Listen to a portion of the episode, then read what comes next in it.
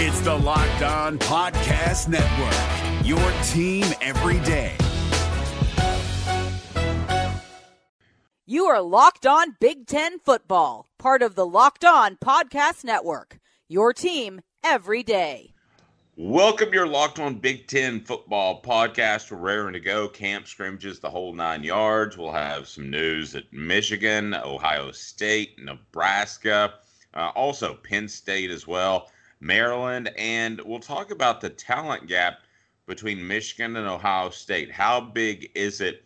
if at all. We'll get Chris's thoughts. You're locked on Big Ten uh, football podcast comes from Manscaped, who is number one in men's below the belt grooming. You may have seen them on Shark Tank. Precision engineered tools. Get 20% off and free shipping with a code locked on at manscaped.com. It's 20% off manscaped.com with promo code locked on. All right, here we go. Let's start at Michigan.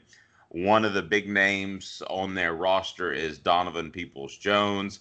Uh, he had a bit of a groin injury, but uh, man, he's he's had a strong camp. Doesn't seem to have affected him at all. Your thoughts on Peoples Jones? Well, I think this receiving core is really talented, got some experience. They're going to more, as we think, spread set looks, Donovan Peoples Jones is the guy that I'm most comfortable with as a route runner um, and making plays as an on the ball receiver. He's had a really good camp.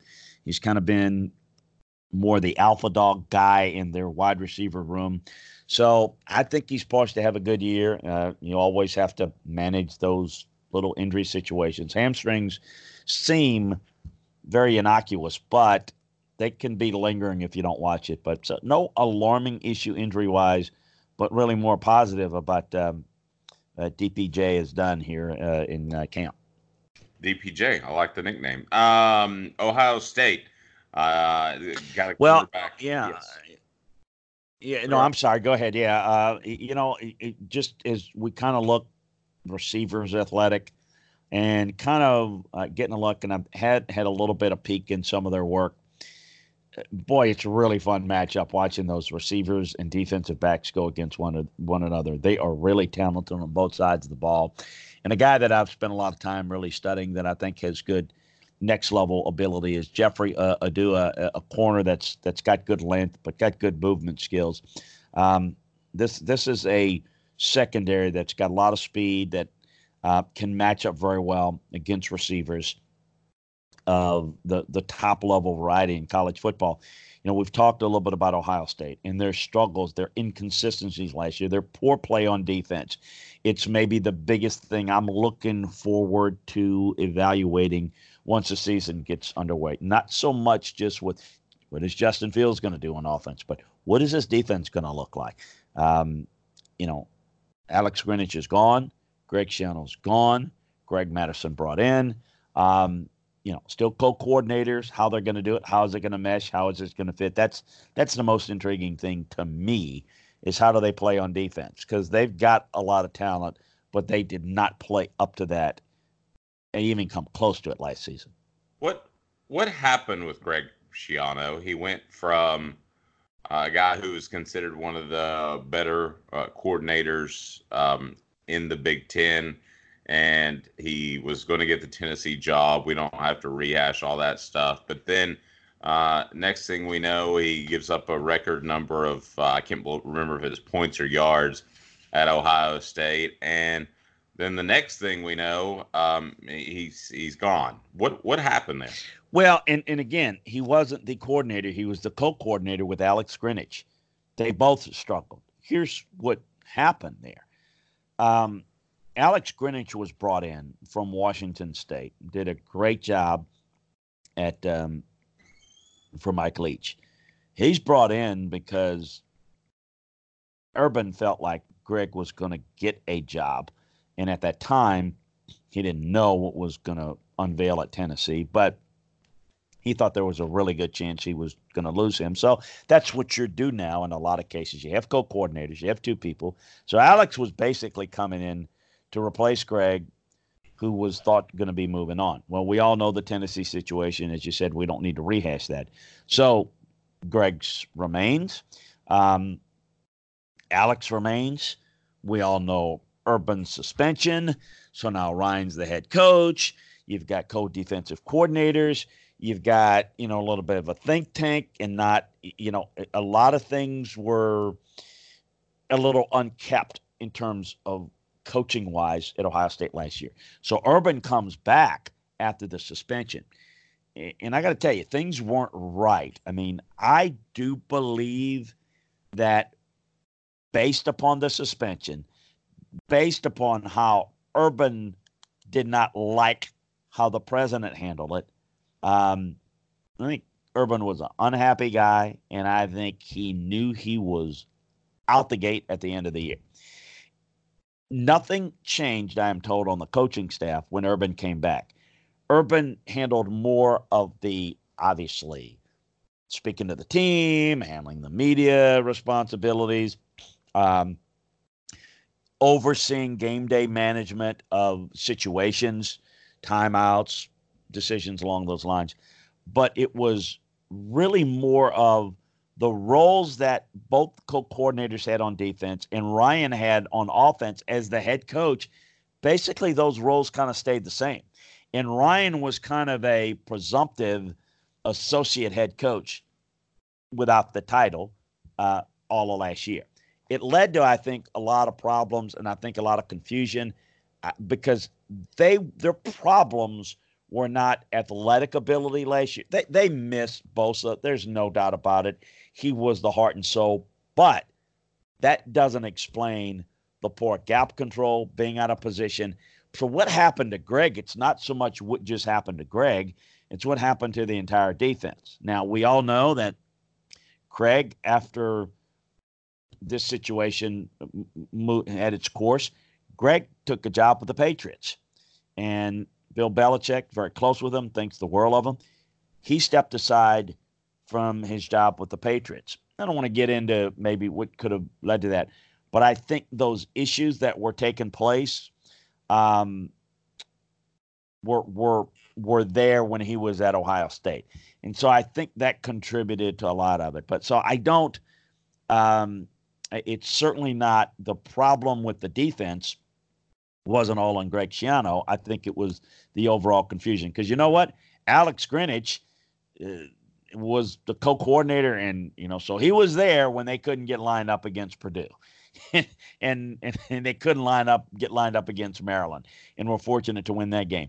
But Alex has parlayed that into what they think is the answer to the defense at Oklahoma. So we'll see, but you know, I think obviously Greg is kind of going by the wayside, and there's no doubt that uh, he has been, he was personally affected, and um, in, in a very negative way in the Tennessee situation. That uh, you know, I know that that may be what uh, it's and it's ironic. You're very well and close to this for folks that don't know.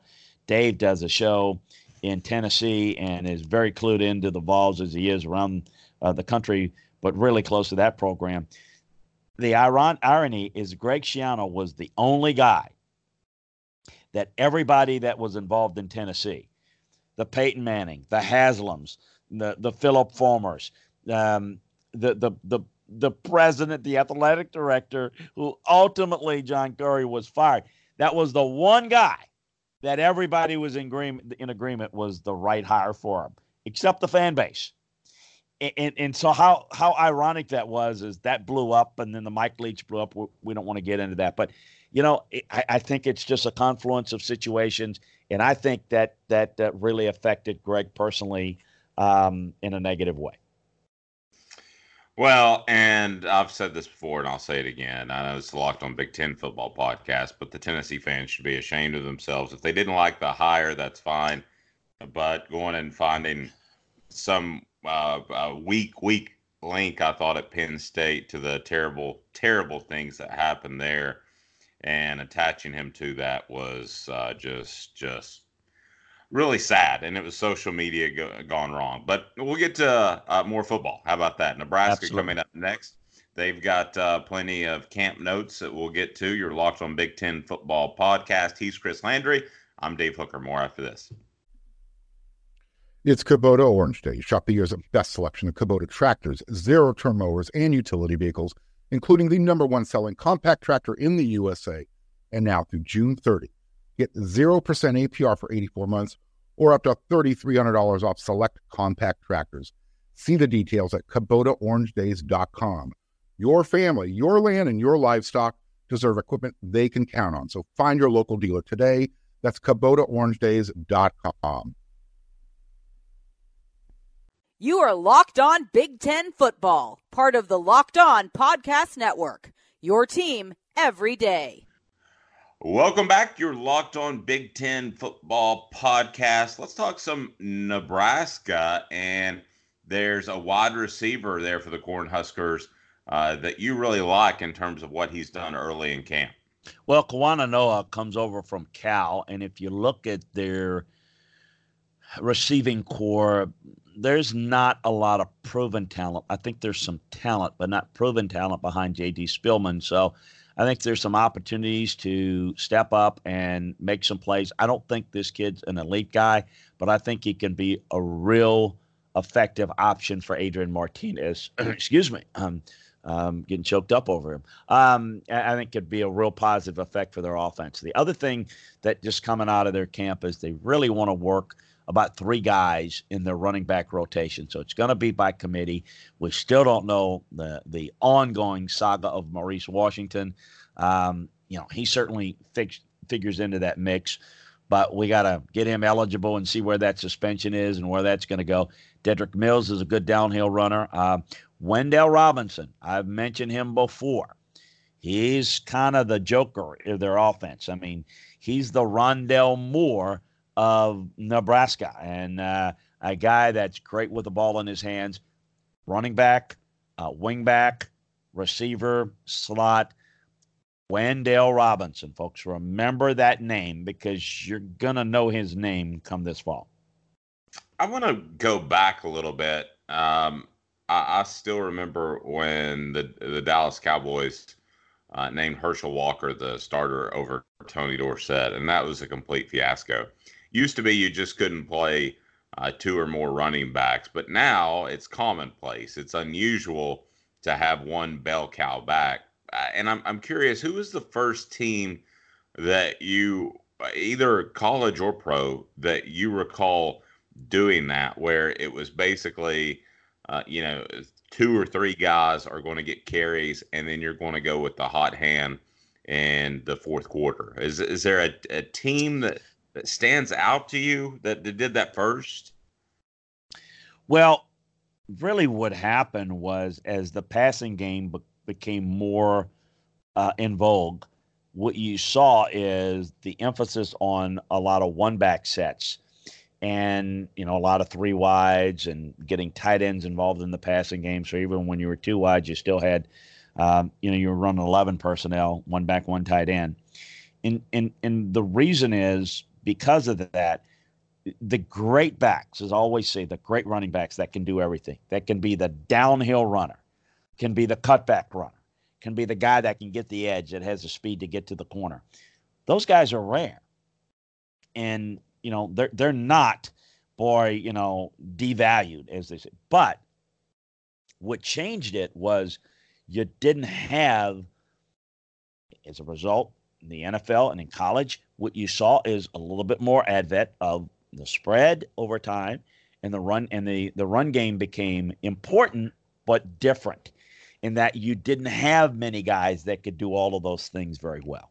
So what you saw was a guy that was a speed back. Then you had a guy that was a downhill back. Maybe you had a guy that could do two of those things. Uh, uh, that, that could be a cutback guy.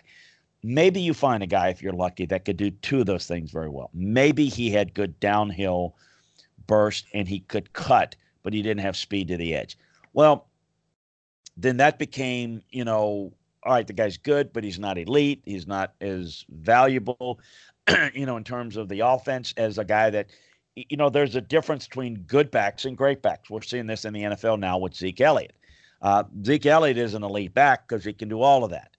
Um, Alvin Kamara is an elite back because he can do all of that. When healthy, and that's the biggest issue right now with Todd Gurley, he can do all of that. But a lot of guys, the backs are more fungible because they're they're good at a couple of things and not as good at everything. Um, so I, you know, listen, I think that you could look at uh, the Chargers under Don Coryell became, you know, really good with focused on receivers and the tight end Kellen Winslow. They had good backs. Uh, they had Chuck Muncie, uh, but Chuck Muncie was not, uh, and after his career with the Saints, was not a you know great all around back, but he did, you know, he was a good power back.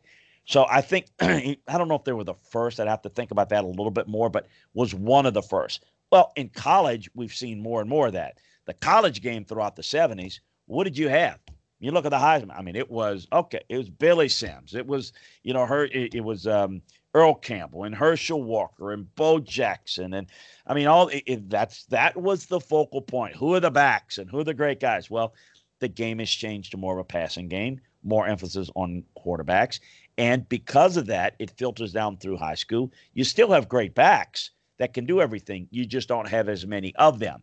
Well, you, if you don't have as many of them, they're not going to be as impactful throughout the world of college football as you did back in the day, where the offenses in high school and therefore up filtered up to college more more run oriented you had more of those type of backs that uh, fit what you want to do be it the option be it the eye be it the split back you know you had guys that had roles as running backs and it was more of a featured part now not so much now it's about what you do out of the backfield speed change of pace if you got a power guy you can be really can be really good and you know you have certain programs that good downhill guys you know, Iowa, for example, uh, does it differently with their blocking scheme. They want good vision backs and cutback guys. Wisconsin's more of the downhill guys. They get more of the power guy that can make one cut and get up the field type of backs. You know, Ohio State, bit of a combination.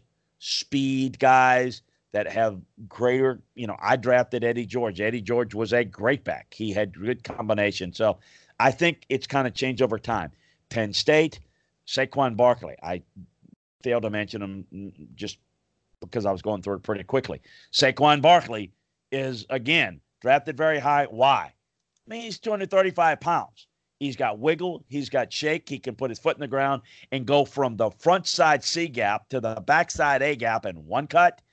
And he's a great receiver. Are you kidding me? That guy's as valuable as anybody but they're not that plentiful. And obviously, he was a great back at Penn State. And so, yeah, I think over time it's just changed. Not so much this was the first one. It was kind of like, you know, can you ever remember when phone booths were not a thing? I mean, I I'm a little older, so maybe, but you know, if you think about, all right, there was a time where every street corner you had a phone booth. Well, obviously, we don't need them anymore but can anybody ever remember when we got rid of them? It was like you all of a sudden rode down the street and there were, there were no more phone booths.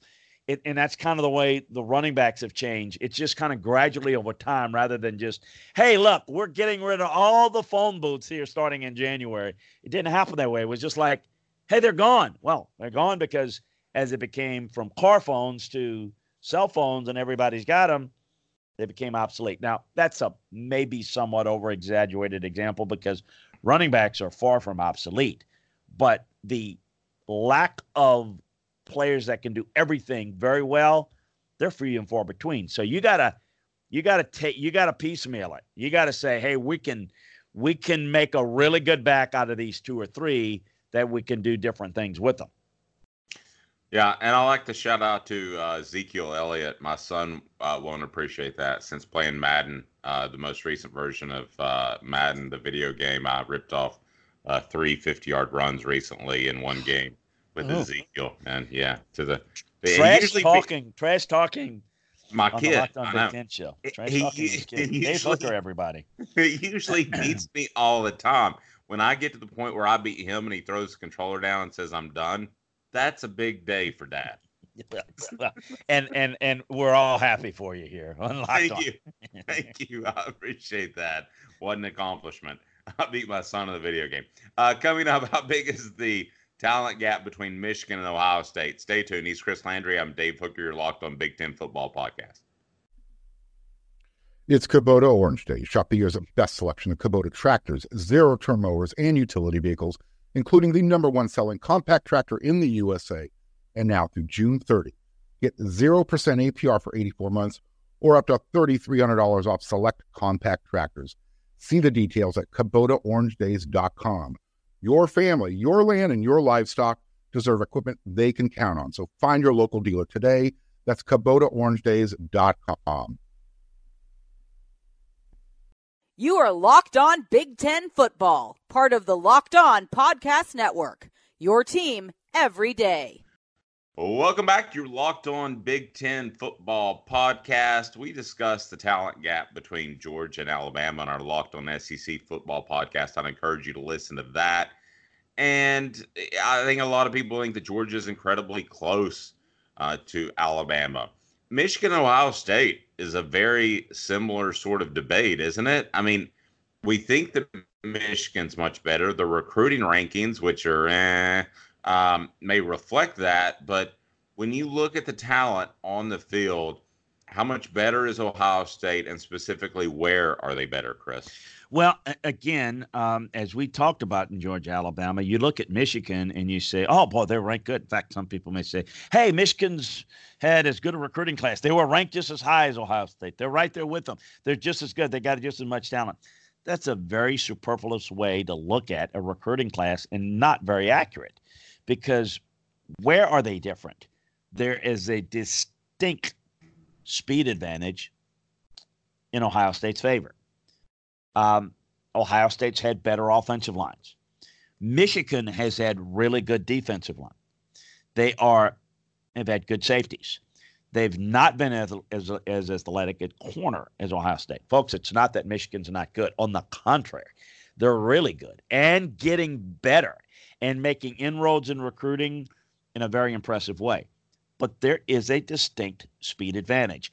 Michigan has not had, and I think Karan Higdon was really good, but they've not had the great running back. They've not been the dominant offensive line. That has contributed just as much to their ineffectiveness on offense, particularly since they want to be a downhill power team and maybe turn their back to the to the defense and, and, and run play action. They've not been as dominant up front. So that's contributed to it. The issue with Michigan against Ohio State, it's not a listen, it's on Jim Harbaugh. He's the head coach. He's been there long enough. Why don't they have the speed to match up? It's not a uh, some kind of voodoo about, you know, they can't play Ohio State. No, it's no voodoo. The voodoo is a distinct speed advantage. Same way Florida was able to run by Michigan. They don't match up against speed teams. Michigan's been able to do it's not I think the Big 10 gets wrongly criticized for being slow. That is wrong. It's unfair, but who cares about it being fair? It's inaccurate. But they're not as explosive as like the SEC, for example. And the the except for Ohio State, that is.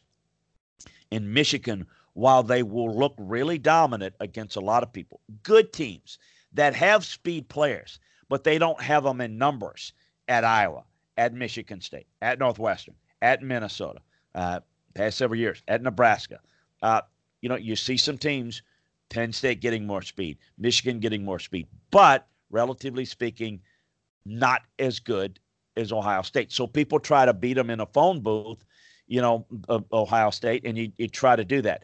Why did Purdue, for example, had a lot of success against Ohio State? Well, that's a bigger issue.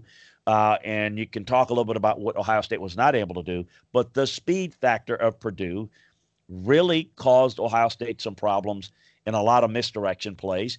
And while Purdue doesn't have the speed of Ohio State, they are built around speed more so than a Northwestern or an Iowa and other, you know, Minnesota uh, so on and so forth in the Big Ten. A lot of other schools, Wisconsin. Whereas, you know, Michigan's kind of built more like, more talented, but more along the lines of the teams in the West or Michigan State. They're better, more talented, but built stylistically like them. And when they go up against Ohio State, they've been not able to handle the speed. Listen, I get it. A couple of years ago, they may be a bad call away from beating. It's not that they can't compete. It's just that it is difficult and they got to win a certain style and got to neutralize that speed. But there's a distinct speed advantage. So, yes, while Michigan may very well win the Big Ten this year, I don't know. We'll see. That's what the season's all about. I do think there is an inherent misunderstanding of, well, wait a minute, you know, Jim Harbaugh's an idiot. He can't win the big game, yada, yada, yada. Well, what you think of Jim Harbaugh is up to you. Uh, what he has not been able to do, in my mind, is stabilize his coaching staff on offense, find the right mix on offense, nor has he been able to recruit to the level that I think Michigan's capable of recruiting. And I think they're trying to make some adjustments to that. We'll see how well it'll work. But speed, speed, speed, my friend, is what is really the key that separates Michigan and Ohio State. And until that changes, it's not impossible to beat Ohio State. Of course, it's not impossible, but it is a tougher hill to climb when you're having to neutralize a speed advantage. In essence, Ohio State doesn't have to be quite as sharp and are still able to have speed advantages over Michigan, whereas Michigan's got to be more exact, more complete, more on when they're playing Ohio State. They can do it, but it's a bigger challenge. It's just as simple as that. That is your Locked On Big Ten Football podcast. He's Chris Landry. I'm Dave Hooker. We'll talk to you tomorrow. Have a fantastic day, everyone. The NCAA tournament is almost here, and listening to Locked On College Basketball will give you the edge you need to dominate your bracket. So don't wait. Find Locked On College Basketball on YouTube or wherever you get your podcasts. Part of the Locked On Podcast Network your team every day.